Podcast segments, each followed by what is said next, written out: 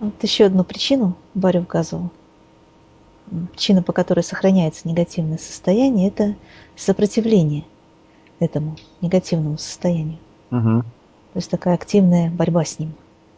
Ну да, но это тоже игровое состояние. То есть для Мгм. того, чтобы...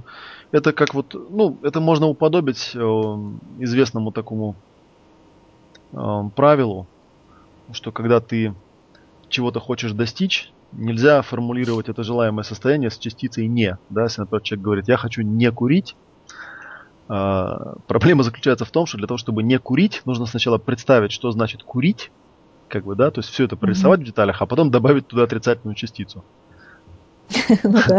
Ну. Вот, и получается, что для того, чтобы не курить, нужно постоянно помнить о том, что это значит, ну, противоположное состояние, как бы состояние курения. То есть вместо того, чтобы там э, сформулировать себе цель, там, не знаю, там, играть в теннис, например, да, или там гулять по улице каждый день. Человек вот там, я хочу там не курить. Ну, а что ты хочешь, чтобы вместо этого было? Не знаю, хочу не курить. Ну, окей, когда ты будешь не курить, что ты будешь делать?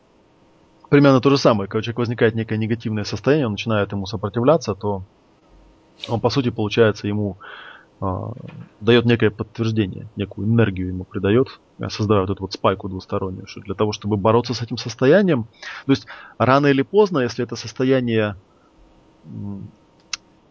уже начинает как-то эволюционировать, возникает такая странная Мгм. штука, что для того, чтобы бороться с этим состоянием, нужно, чтобы это состояние было. Потому что Ну если, да. если его нет, тогда не с чем бороться. И когда человек уже э, вот в эту борьбу начинает вкладывать какие-то значительные ресурсы, там эмоциональные, физические, временные, то он попадает в, странное парадоксальное состояние, в состояние зависимости от этого негативного состояния, которое должно существовать для того, чтобы с ним бороться. Да, например, Понятно, ленью. Да, например, Бороться. с ленью бороться, да. Вместо того, чтобы просто прояснить, откуда она взялась, как бы, да, и к чему она относится, человек начинает с ней бороться. То есть любое негативное состояние, как вот гласит одна из пресуппозиций чистого подхода, любое негативное состояние, в кавычках, на самом деле является ресурсом. Нужно только выяснить, каким образом оно является ресурсом. И неплохо бы взять его просто исследовать, вместо того, чтобы бороться с ним там, да, и пытаться там поверх него что-то создавать. Ну Вот. Просто разобраться, где ему место этому состоянию, где оно должно проявляться. Ну Вот. И, соответственно, там применять его там, где его нужно применять. Ну. Так что это да. То есть лучше прояснить первопричину этого состояния разобраться с ним. И, ну, что не подпадает под категорию борьбы с этим состоянием. Ну Это да, тогда просто борьба и не- не нужна. Это просто спокойное исследование этого состояния. То есть есть некое Мгм. состояние. Интересно исследовать это состояние. Ну окей, давай исследуем. Давай разберемся, откуда оно взялось, почему оно взялось. Ну, так что, в общем, а если бороться, то да, то попадаешь в замкнутую петлю. Чем больше борешься, тем хуже Тем оно становится. Как там в сказках про Змея Горыныча. да? Ну да. Срубаешь одну голову, Вырастает три, да. и так до бесконечности. Так до бесконечности, да, потому что, по сути, дракон-то он по какой-то причине пришел, он же не просто так пришел.